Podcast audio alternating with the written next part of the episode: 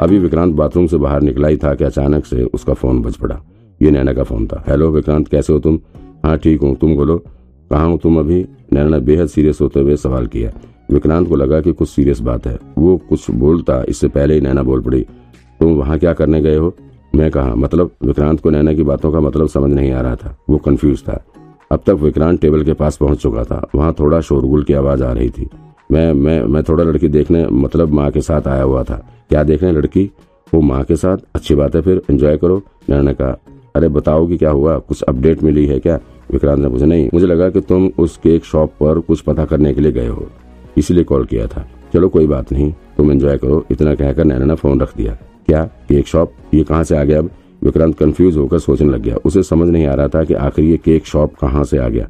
Cake shop cake shop ओ ये बात है। अच्छा अचानक से विक्रांत को कुछ याद आया। उसने गहरी सांस ली। Cake shop. नैना के दिमाग में केक शॉप कहाँ से आ गया? और ये केक शॉप का केस तो खत्म हो चुका था ना? फिर अब जाकर विक्रांत को समझ आया कि नैना उससे केक शॉप की बात क्यों कर रही है। ऐसा लग रहा है कि नैना इस वक्त जीपीएस की मदद से विक्रांत की लोकेशन ट्रेस कर रही है। जैसे उसने विक्रांत की लोकेशन उस जगह के करीब देखी जहाँ पर उसने रॉ एजेंट रणजीत मेहरा को पकड़ा था। तुरंत ही उसे लगा कि विक्रांत इस वक्त केक शॉप पर पहुंचकर कुछ पता लगाने की कोशिश कर रहा है।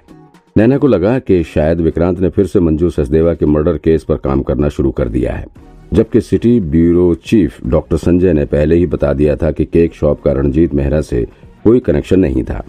मंजू सचदेवा के मर्डर केस की जाँच कर रही स्पेशल टीम ने रणजीत को लेकर जो तफशीश की थी, उसमें एक केक को लेकर कुछ भी संदिग्ध नहीं पाया गया था। लेकिन अब एक बार फिर से केक शॉप का ज़िक्र सुनते ही विक्रांत के मन में कुछ खटकने लगा। उसने मन ही मन खुद से कहा, ये बात तो सही थी। हम्म केक शॉप। फिर उसे याद आया कि जब वो मंजू सचदेवा के केस पर काम कर रहा था, तब उसने रणजीत मेहरा को मॉल से पकड़ा था। बाद में पता चला था कि भागते वक्त रणजीत मेहरा के हाथ में केक भी था, जिसको लेकर विक्रांत और नैना को शक हुआ था। लेकिन बाद में डॉक्टर संजय और स्पेशल टीम ने ये क्लियर कर दिया था कि इस केक का केस से कोई लेना देना नहीं है। लेकिन अब विक्रांत के दिमाग में आ रहा था कि आखिर रणजीत मेहरा को शहर के बीचों बीच मौजूद मॉल में आकर केक खरीदने की क्या ज़रूरत थी, जबकि ये बात उसे भी पता थी कि पुलिस उसे कभी भी अरेस्ट करने के लिए आ सकती है। ऐसी सिचुएशन में तो उसे कहीं छुप कर रहना चाहिए था। लेकिन वो मॉल में आकर केक खरीद रहा था। इसका मतलब ज़रूर इस केक की शॉप का उससे कोई कनेक्शन रहा होगा। इस बारे में पता करना ज़रूरी है। विक्रांत को लगा कि डॉक्टर संजय को तुरंत ही इसके बारे में इन्फॉर्मेशन देकर फिर से उनका ध्यान इस बात पर केंद्रित करना चाहिए ताकि इस केक शॉप का राज खुल सके। कहीं ऐसा तो नहीं है कि इस केक शॉप का कनेक्शन मंजू सचदेवा के मर्डर केस से है? या कहीं ऐसा तो नहीं कि पुलिस हेडक्वार्टर में से कोई ओ ओ गॉड। अब तो विक्रांत तुरंत ही यहाँ से निकलकर ऑफ़िस पहुँचना चाहता था। लेकिन उसकी माँ इस वक्त विक्रांत की शादी फिक्स करवाना चाहती थी। वो किसी भी हालत में विक्रांत को यहाँ से जाने नहीं देंगी। मज़े की बात यह है कि विक्रांत की माँ आज उसे एक नहीं, बल्कि दो दो लड़कियों से मिलवाने का प्लान बनाकर आई थी। यानी कि विक्रांत का आज का पूरा दिन सिर्फ़ लड़कियाँ पसंद करने में जाने वाला था। खैर, विक्रांत ने माँ का ध्यान अपने ऊपर से हटाने के लिए कहा, माँ, ये लड़की, क्या नाम है इसका? आकृति. हाँ ये आकृति मुझसे नौ साल बड़ी है। समझिए आप? बाल विवाह करवा रही हैं आप। केस हो जाएगा आपके ऊपर। क्या, नौ साल बड़ी है? हाय राम। हाँ देखो ना, इसकी डेट ऑफ़ बर्थ। विक्रांत ने बायोडोटा में उस लड़की की डेट ऑफ़ बर्थ दिखाते हुए कहा अच्छा हाँ रुको, मैं बताती हूँ इनको।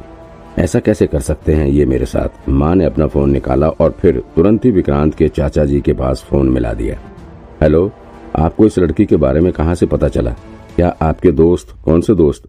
हाँ हाँ सुना है, जानती हूँ मैं उर्मिला को। उर्मिला को पता नहीं था क्या कि विक्रांत की उम्र कितनी है? नौ साल बड़ी लड़की भेज दी हाँ? कमाल है। उनसे कहना कि इस तरह की हरकत ना किया करें। भला नौ साल बड़ी लड़की से कौन शादी करेगा? विक्रांत बोर होते हुए उनकी बात सुन रहा था। वो जल्द से जल्द यहाँ से जाने की सोच रहा था। फ़ोन रखने के बाद माँ ने कहा, कोई बात नहीं बेटा, तुम परेशान मत हो, दूसरी लड़की भी आ रही है। एक बार फिर उससे मिल लो। ओह, मैं परेशान? और ये दूसरी लड़की कौन? बाद में मिल लेंगे ना? विक्रांत ने हैरान होते हुए कहा। नहीं, आज ही मिलना है। तुम्हारे पास टाइम नहीं रहता ना? इसीलिए मैंने दोनों को आज ही बुला लिया था, ताकि आज ही तेरी शादी फाइनल हो जाए। हे भगवान! विक्रांत ने अपना सिर पीट लिया। वो नीचे देख रहा था, तभी उसकी नज़र माँ के फ़ोन पर पड़ी। उनके फ़ोन के स्क्रीन पर उसी लड़की की फ़ोटो लगी हुई थी, जिसकी उम्र विक्रांत से नौ साल ज़्यादा थी। विक्रांत मनी मन सोचने लगा कि इसका मतलब अगर इसकी उम्र नौ साल ज़्यादा ना रही होती तो माँ मेरी शादी आज ही इससे करवा देती। ये तो बहू मानकर बैठी है उसे। कमाल है यार, सच में। विक्रांत से अब यहाँ बैठा नहीं जा रहा था। वो फिर से बाथरूम जाने के लिए खड़ा हो गया। कहाँ जा रहा है? आता हूँ, टॉयलेट जा रहा हूँ। लेकिन अभी तो गया था। माँ विक्रांत ने उन्हें अजीब नज़रों से देखते हुए कहा और फिर वहाँ से निकल गया। अच्छा जल्दी आना, मैं बैठी हूँ। पीछे से उनकी चिल्लाने की आवाज़ सुनाई पड़ी।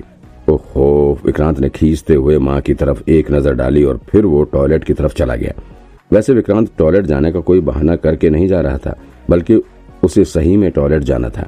विक्रांत अभी टॉयलेट में घुसाई घुस रहा था कि उसके बगल में दो लड़कियाँ जाती हुई दिखी।